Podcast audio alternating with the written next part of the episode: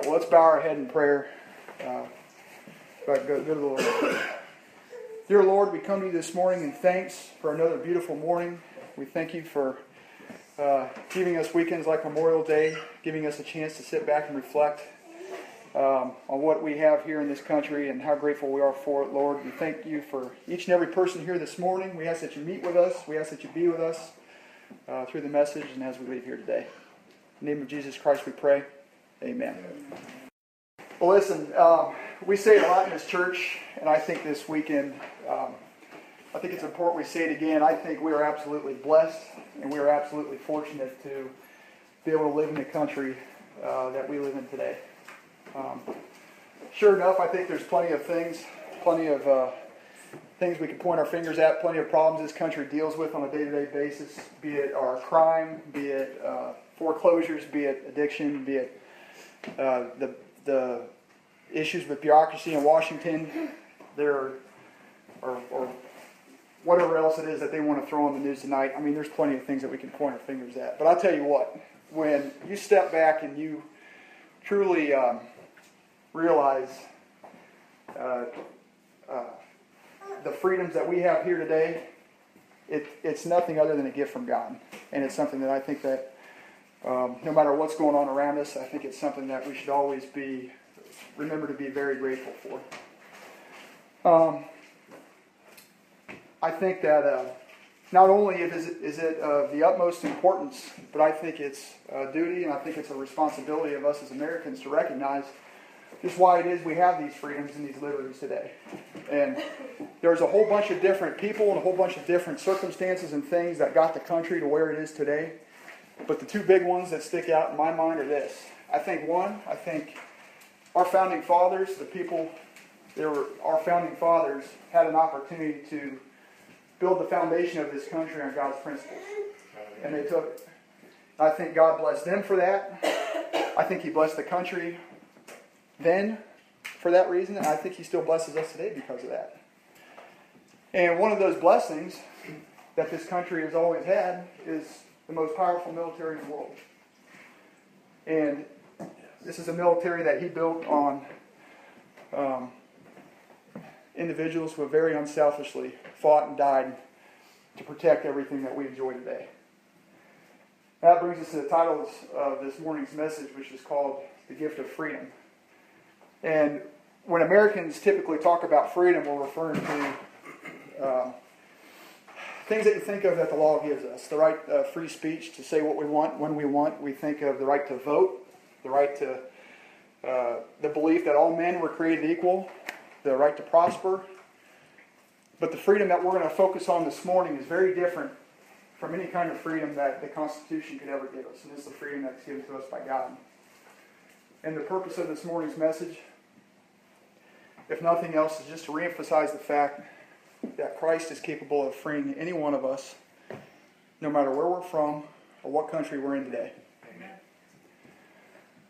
That's a bold statement. I, I mean, that's a, I'll be, that's a, that's a simple statement that that Christ can free anybody, but it's a bold statement when you really think about it. And what it really takes to believe that statement is faith. It takes faith believing that Christ wasn't just some well-intentioned man two thousand years ago that gave His life for us, doing good deeds. It takes true faith to believe that Christ did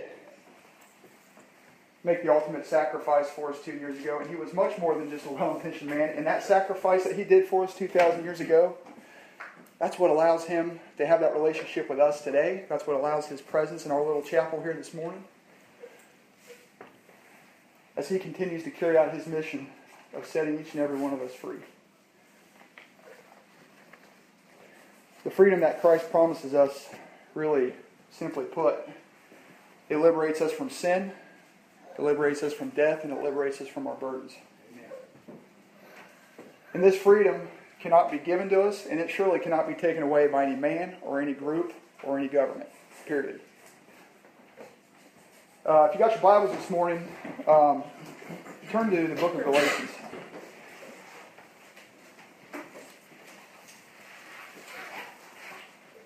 Chapter five and verse one, Paul writes, Stand fast, therefore, in the liberty wherewith Christ has made us free and has not entangled us with the yoke of bondage.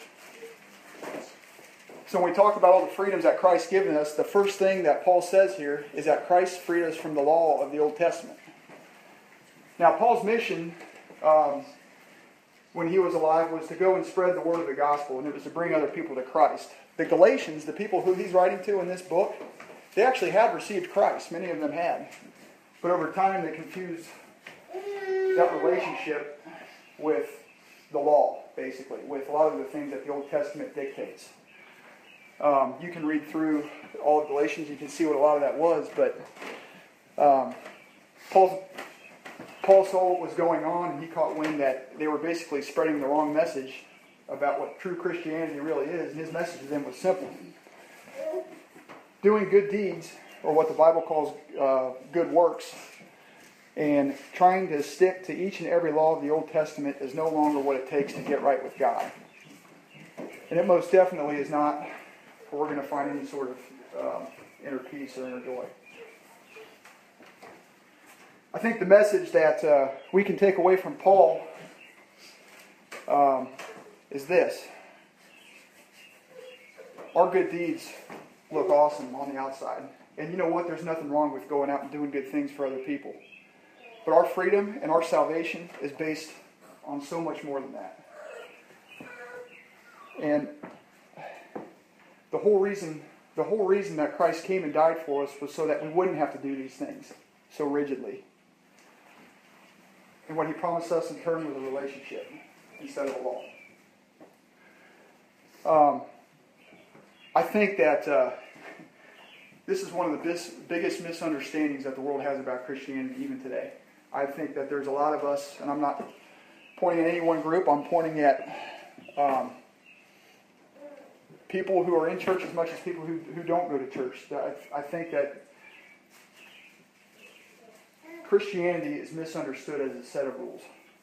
And so many of us think that So many of us look at the success of our faith, and we try to like we try to assess a, um, a scoring system on how good our faith is based on how perfectly we're living our day-to-day lives. Okay, well, I did this, this, and this today. I uh, went to the soup kitchen. I didn't use any profanities. I didn't yell at anybody today. And all right, I had a good week. And then, or the flip side of that is, you know, you look at all these things that we did wrong this week and say, all right, well, how happy am I with my faith this week? I'm not happy at all. Things are horrible. Getting overly focused on these rules and on these good deeds, quite frankly, leads to judgment. And I'm not telling anybody that they don't already know in here, anything that they don't already know in here, that nothing turns folks away from the church any quicker than judgment. It leads to bitterness. It leads to guilt. It leads to self-righteousness. And we don't need to know much about Christ to know that he doesn't stand for any one of those three things. He stands for so much more.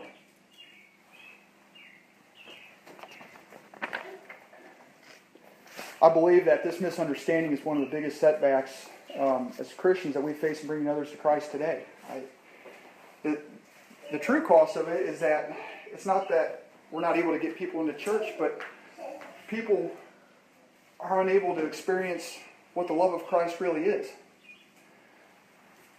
And what comes with it. And what is it that comes with the love of Christ?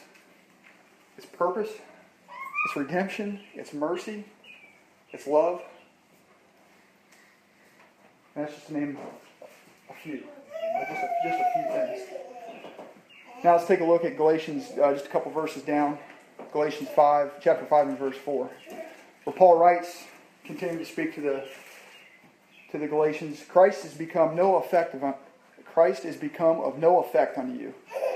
Whosoever of you are justified by the law, you are fallen from grace. The first thing that Paul is saying is that when we put our trust in the law and in religion, the effects of Christ are not nearly as strong. Christ does not have the same effect on us because we're so bent on these on these rules. And the second thing that he's saying, and this is very simply put, is that he was just reminding the Galatians that Christianity is not religion. True Christianity is the belief that Christ came, he died for you and I, And because of his sacrifice, we're able to have a one-on-one relationship with him today. It's a direct relationship. It's direct access. Now, with that all being said, I believe that there are, I don't believe, there are, there are many people who question how it is that we can have um, we can hold a belief, or who we can, how we can even have a direct access or have a direct relationship with something that we cannot see.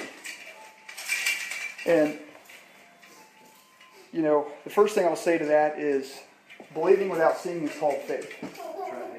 And I by no means am standing up here telling you all that I've got the answers to this, to all these questions, but what I can tell you is that whether you go to church, whether you don't go to church, each and every one of us have the capacity for faith, and each and every one of us are going to have that faith challenge at some point in our life. And the last thing I'll say about that is that when we do find that faith, when we do uh, embrace it, nothing makes God happier. Somebody control her. She's happy. Carry on, yeah. Uh, I've completely lost my train of thought. Let me get back on track here. Nothing pleases God more than faith. Okay? And and I take a look at this. I think here's a good verse to underline. Flip a few pages over to Ephesians uh, chapter two and verse eighteen.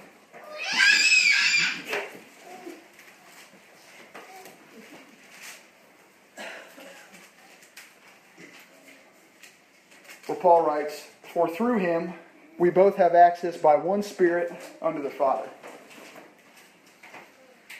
That, what Paul's saying, is what it's all about. That access, that is, that is the relationship. That's what he's talking about. Before Christ, we would have had to go through a high priest, we would have had to go through a temple, we would have had to follow all these rules in order to, to be right with God, but thanks to Christ's sacrifice, none of that is required anymore.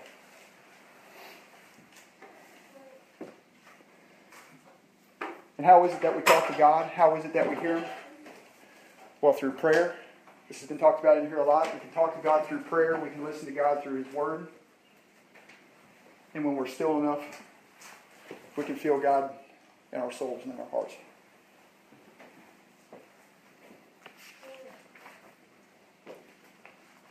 We're going to go to one last verse here. And it's in Galatians. It's back in Galatians chapter five and verse thirteen. Where Paul writes, "For brethren, ye have been called unto liberty. Only use not liberty for an occasion of the flesh, but by love serve one another. For all the law is fulfilled in one word, and even in this, thou shalt love thy neighbor as thyself." We're going to look at that first, that that second one first. What he is saying is, is that all those laws and all those rules that were in the Old Testament have been consolidated into one. And that is to love thy neighbor as you love thy, as, as I love thyself. And what I think about in when I hear that is what a relief it is that after I've offended somebody, they look at me and say, "Hey, don't worry about it." That's what Christ does for us on a daily basis. And the other thing that he is saying in this verse is that accepting Christ is not a free pass to go out and do whatever it is we want without any sort of regard for God's principles. What he is saying is that while when we accept Christ,